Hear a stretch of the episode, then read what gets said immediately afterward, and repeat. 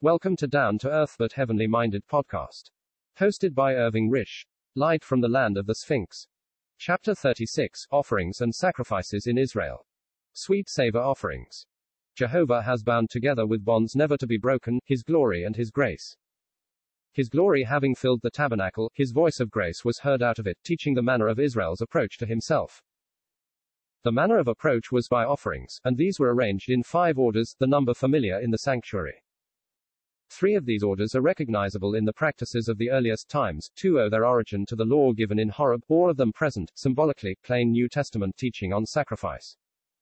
Both by order of thought and structure of words, the close of Exodus and the opening of Leviticus are united together. It will be well to look back upon the ways of God with men in relation to sacrifice before enlarging upon the orders as finally established in Israel. The present chapter will be occupied with the three orders of sweet savor offerings, and these, in their fullness, the scriptures place before us gradually. From the beginning of divinely given religion on earth, man had approached God by sacrifice, and, in the obedience of faith, Hebrews chapter 11 verse 4, the fat, the inward excellence, of the victim, had been laid upon the altar. Genesis chapter 4 verse 4. Faith obeys a distinct word of God. Hence, when we read, By faith Abel brought to God a more excellent sacrifice, we understand that he had been definitely instructed by God in reference to it. Many centuries elapsed, and then we find that sweet savor of the burnt offering, Genesis chapter 8 verses 20 to 21, mentioned. Noah builded his altar and sacrificed upon it, and Jehovah smelled its sweet savor and blessed the earth in the acceptability of the burnt offering. The patriarchs built their altars and offered their burnt offerings to God, and the scripture, by its manner of narrating their acts, indicates that sacrifice was common practice. The legends of Chaldea and Egypt show that the heathen practiced sacrifice from their earliest ages, that the deity received the sacrifice made to him, and more, their legends prove that man felt his need of propitiation.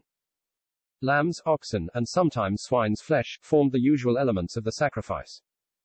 The gods seized, as it arose from the altar, the unctuous smoke, and fed on it with delight. The pictures of the gods of Chaldea depict them thus engaged. The sin offering is declared by critics, who will not believe that God gave to Israel the law of the offerings, to be an evolution due to human progress. And not to have been taught Israel so early as the era of Moses. In one of Egypt's very ancient legends, which takes us back to the earliest antiquity, men are seen in rebellion against the gods, and the gods are represented as slaying mankind. When I slaughter men, then is my heart right joyful, cries Hathor, afterward called Sekhet, the slayer, and represented under the form of a fierce lioness. After a variety of incidents, the great god Ira, whose heart was tender, says, Your sins are remitted unto you, for sacrifice precludes the execution of the guilty. And this was the origin upon earth of sacrifices in which blood was shed. This legend carries back time to ages anterior to Israel and Moses. Enshrined within its monstrosities are the facts of human rebellion against God, of divine punishment of men, and of the acceptance of a sin offering for the transgressor. This record of the past is alone sufficient to prove that the idea of a sin offering was a possession of the human mind from remote times. And consequently that it was not an evolution due to tile delicate sensitiveness of improved human nature when Israel was captive in Babylon. Yet while the importance of sacrifice, and its propitiatory character, are written in the history of the human race, man, with strange inconsistency, seldom inquires into the two vital questions Is the sacrifice acceptable with God? Does the sacrifice atone for sin? The Holy Scriptures alone give the perfect information on the subject. The line of demarcation which from the very first separated true and false religion was formed by the letters of one word, sacrifice. The sweet savor offerings were the burnt, the meal, and the peace offerings by its priority amongst the five orders attention is first directed to the offering which wholly goes up, which is wholly consumed, the ascending, or the burnt offering. The very fire which consumed it was the fire of acceptance, and by this fire Jehovah received it in its entirety. From it, the altar of burnt offering received its name, and upon it, the parts of the other offerings which were of a sweet savor to Jehovah, or which expressed the excellence of the sacrifice, were consumed. The burnt offering was sacrificed daily, both morning and evening, and the fire of the altar was never allowed to go out. Leviticus chapter 6 verses 8 to 13. Every other sacrifice in Israel was related in some way to the burnt offering, the excellency and the acceptability of which to Jehovah were patent to all the nation. The common idea that the burning either of part or the whole of the sacrifice pointed to its destruction, and symbolized the wrath of God and the punishment due to sin, does not seem to accord with the statements of Scripture. The term used is not that commonly employed for burning, but means causing to smoke, and the rite symbolizes partly the entire surrender of the sacrifice. but chiefly its acceptance on the part of God. Leviticus chapter 1 verse 9. The verb here translated to burn is applied exclusively to the burning of incense, of the lights of the tabernacle, and of the offerings on the altar. It is in some places rendered in the margin of our Bible to cause to ascend Exodus chapter 30 verse 8, Leviticus chapter 24 verse 2.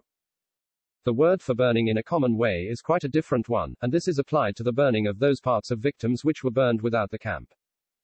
The first act of the offerer was the presentation of his offering, for unless Jehovah accepted that which the offerer brought, his act was vain. God did not respect the offering of Cain, and thus Cain's religion was stamped with worthlessness. The offering was presented of the offerer's own free will, and it was the best of its kind, a male without blemish. The offerer laid his full weight, he pressed the burden of himself upon it as if there were none other save himself in all the world who approached Jehovah by it. Then he killed it before Jehovah, it was slain in his stead. Faith is here seen acting intelligently step by step in the presence of God. He then cut up the offering and washed its parts and its inwards, expressing in figure that the actions and desires of the offering were laid bare. And that the action of the water declared them to be pure in Jehovah's eyes. Here the acts of the offerer ceased. He offered, but did not offer up the offering, the latter was the priest's work, still both offerer and priest were necessary to carry out the symbols of the sacrifice. The rabbis mention the following five acts as belonging to the offerer of a sacrifice the laying on of hands, slaying, skinning, cutting up, and washing the inwards. These other five were strictly priestly functions catching up the blood, sprinkling it, lighting the altar fire, laying on the wood, bringing up the pieces, and all else done at the altar itself. Lo, I come to do thy will, O God. Hebrews chapter 10 verse 7, with the words of Christ when he presented himself in incarnation to be the sweet savor sacrifice in death. He was accepted by God to perform his will, heaven opened over him, and the voice was heard, This is my beloved Son, in whom I am well pleased. Matthew chapter 3 verse 17. Thus did he, through the eternal Spirit, offer himself without spot to God. Hebrews chapter 9 verse 14. The priest took of the blood of the offering, and sprinkled it round about the altar, and laid the parts of the sacrifice in order upon the wood, and attended to the burning. In this action our Lord in his priestly work upon the cross was represented, where he offered up himself. The offerer was accepted and atonement was made for him through the excellence of the offering. It was without spot, it had borne his burden, it had been slain in his stead, its blood had been cast upon the altar, and the whole sacrifice arose as a smell of sweet savor to God.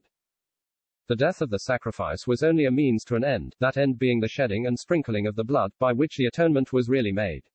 The view of sacrifices of the ancient synagogue was there is no atonement except by blood. Jewish interpreters thus speak one soul is a substitute for the other. I gave the soul for you on the altar. That the soul of the animal should be an atonement for the soul of the man. The offerer, as it were, puts away his sins from himself, and transfers them to the living animal. Properly speaking, the blood of the sinner should have been shed, and his body burned, as those of the sacrifices. But the Holy One, blessed be He, accepted our sacrifice from us as redemption and atonement. There were three classes of burnt offering and five sorts of victims. They were taken respectively from the herd, the flock, and the fowls. While actually of descending value we do not say that typically they were so, but rather that in the bullock, the figure of strength in labor, 1 Corinthians chapter 9 verses 9 to 10, in the sheep the emblem of self-surrender. Isaiah chapter 53 verse 7, in the dove the very word for gentleness, a triad of types of our Lord and Savior Jesus Christ is placed before us. The meal, or more properly, the gift offering formed the second of the five orders. It was in a sense an adjunct to the offering which preceded it, a burnt offering, and the meal offering thereof. Leviticus chapter 23 verses 12 to 13. The gift was taken from the vegetable kingdom, and the cereal used was that which, all the world over, forms the bread of life for the human race. Frankincense. A small tree, usually 12 to 14 feet in height, rarely reaching 20 feet, of elegant habit. The true frank mass, or Luban tree, inhabits, as far as is at present known, two limited districts. In tropical Arabia and eastern tropical Africa. Ellipsis. The whole tree abounds in fragrant gum resin, which exudes as a milky juice from the leaves and flowers, as well as from the stem when wounded. Ellipsis. The gum is obtained by making incisions in the tree, in due time it hardens, and its large, clear globules are collected. It is employed as a fumigating agent to overpower unpleasant odors. The first of the three classes, or five divisions, of the meal offering, deals with the fine flour prior to its being dressed for human food. The remaining classes or divisions deal with the flour, or the corn, as dressed for human food. The manner of this preparation is that common to daily life in the East. The greatest truths respecting the bread of life are shadowed forth by the commonest incidents of man's ordinary existence. The food prepared was either baken in an oven, or rather an earthen pot, Leviticus chapter 2 verse 4, or baken in a pan, a flat iron slice or griddle, verse 5, or boiled in a cauldron as frying pan, should read. Verse 7, or, if it were composed of green ears of corn, these were dried by the fire corn beaten out of full ears. Verse 14. The first offering of this order presents instruction of the deepest kind. Before man partook of the food of which the meal offering was composed, Jehovah had had his portion of it, in the form of fine flour, previous to its preparation for human consumption. The fine flour is a figure of Christ's perfect humanity, in all its holy evenness, and in which there was no harshness, or inequality. He is the bread of God, that is, the satisfaction of God's heart, and he is presented thus before he is shown to be the bread of life, John chapter 6 verses 33 to 35, for man. As the fire of Jehovah on the altar consumed the whole of the burnt offering, God is figured as having his portion in the incarnate Son, his bread. Man's portion in Christ is afterward presented. Upon the fine flour, oil, the emblem of the Holy Spirit, was poured, and frankincense, the figure of the sweet odors of the graces of Christ, was laid. The priest took out his handful of the fine flour, mingled with oil, and the whole of the frankincense, and this was burned, upon the altar, an offering made by fire of a sweet savor unto Jehovah. Leviticus chapter 2 verse 2. It was burned in conjunction with the burnt offering, and thus, in hallowed symbolism, the sweet savor of Christ in his death and in his life arose to heaven. The frankincense, which was a white gum, when placed upon the fire gave forth spontaneous and powerful fragrance. In the four remaining meal offerings, the gift was rendered suitable by fire for man's food, and from it thus prepared the offering was made to Jehovah. Christ, the bread of life, is given not only in incarnation for spiritual food to man, but in death. The living bread is he which came down from heaven, and, if any man eat of this bread he shall live forever, but the fire was necessary, the bread that I will give is my flesh. Which I will give for the life of the world. John chapter 6 verse 51. Broad principles respecting sacrifices generally are introduced into the instructions respecting the meal offering, that is, where Christ is figured with reference to his perfection as a man. No leaven, i.e., corruption, was to be present in any offerings made to Jehovah, for in him is no sin, John chapter 3 verse 5, and salt, the emblem of incorruption, was never to be absent from them. The salt of the covenant implies the active sanctifying effect of God's will upon us. Honey was excluded from all offerings, while frankincense accompanied only some of them. The sweetness, which is so pleasant to man, was not to be offered to God, while the sweet odor his fire calls forth was the holy savor so pleasing to him. The morning and evening sacrifices of the burnt offering, with the accompanying gift, must be mentioned here. From dawn to dusk and from dusk to dawn all the year round, the sweet savor arose to heaven. Upon the altar of burnt offering, whose fire of acceptance was never to go out, a constant witness ascended, an unvarying testimony to Jehovah of the worth of the freewill offering. Whether Israel brought offerings or not to God, he preserved to himself the constant burnt offering, and this daily was the foundation of Israel's sacrifices. And we may apply this law of the offerings to eternity, for the fire of acceptance which occasions the sweet savor to God, shall ever be burning, it shall never go out. Leviticus chapter 6 verses 12 to 13. The third and last of the sweet savor offerings were the peace offerings. While Jehovah by the altar consumed the whole of the burnt offering, and while he with the priests partook of the gift offerings, Jehovah, the priests, and the offerer respectively partook of the peace offering. The order, as has already been observed, was in exercise before Israel camped in Sinai, and the Apostle Paul refers to it in relation to the fellowship at the Lord's table.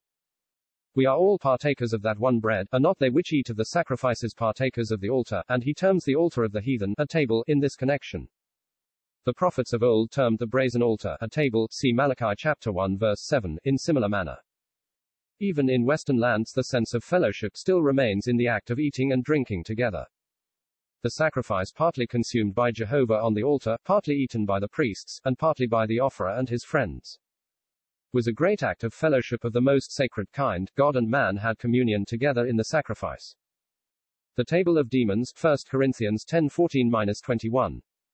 Whatever was the order of the offering, certain great principles respecting the offering itself were maintained. It was ever offered without blemish before Jehovah, the offerer laid his weight upon it, he killed it, and the fat and the blood were ever devoted to Jehovah upon the altar. The frequent repetition of these directions indicates their immense importance. The offerer was to bring the oblation of the peace offering with his own hands to Jehovah. His was to be a direct personal act.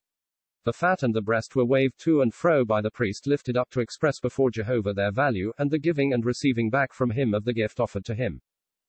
The fat was burned, and the breast, received back, as it were, from Jehovah, became the portion of the high priest and his sons. The right shoulder fell to the lot of the priest who offered up to Jehovah the fat and the blood, the rest of the sacrifice was eaten by the offerer. The breast indicates the affections, and the shoulder the strength, of the creature. These portions were for those most intimately connected with the sacrifice, and thus it is with the sacrifice upon whom the people of God feed. The love and power of Christ in his death form their most hallowed communion. This offering was the most joyous of all sacrifices. From its derivation, it might be rendered the offering of completion. In the law of the offerings, special instructions to the priests, the peace offering is placed last and in view of the varied teachings respecting sacrifice, it comes in as the completing great act of fellowship between God and man. It always followed all the other sacrifices. Where there is true fellowship with God, there will also be a real desire to communicate the joys of the feast to others. Thus, to the feast of the peace offering, guests were invited, and all were welcome provided they could sit down in a state of Levitical cleanness. Another principle should also be noticed sometimes the peace offering would be sacrificed as a special thanksgiving. When this was the case, the offerer ate his part of the sacrifice on the same day that Jehovah received his part of it upon the altar. The joy of the feast on the offerer's part was not to be separated from Jehovah's consuming fire upon the altar. The importance of this law is great, for religious services may degenerate into seasons of mere sensuous excitement. There may be festivals, or services, which, while conducted under the name of Christ, are really altogether apart from God's thoughts about Christ, and as pagan festivals stir up religious emotions. So do such feasts offer the occasion for worldly entertainment, and to them the solemn word of God is attached. Abomination. There are critics of the scriptures who affirm that the beginning and end of the establishment of sacrifice came from a feeling of gratitude to the deity. And that in grateful symbolism his gifts should be rendered back to him. But if this were the case, evolutionary ideas had sorely disturbed this first simplicity in Egypt in Moses' time. Indeed, long before it, the system of giving gifts to the gods, in order thereby to obtain prosperity, was accepted orthodoxy. The gods who inhabited it, the celestial world, were dependent upon the gifts of mortals, and the resources of each individual deity, and consequently his power, depended on the wealth and number of his worshippers. The gods dispensed happiness, health and vigor, to those who made them large offerings and instituted pious foundations, they lent their own weapons, and inspired them with needful strength to overcome their enemies. It was, therefore, to the special interest of everyone in Egypt to maintain the goodwill and power of the gods. Daily gifts were brought of every kind, animals were sacrificed on the spot, bread, flowers, fruits, drinks, as well as perfumes, stuffs, vases, pearls, bricks or bars of gold, silver, lapis lazuli, were all heaped up in the treasury within the recesses of the crypts. In Chaldea also such ideas as sacrifices being merely thank offerings to the deity, if they had ever existed, were changed in early times. The god had to be nourished, clothed, and amused. The statues erected to him in the sanctuary furnished him with bodies.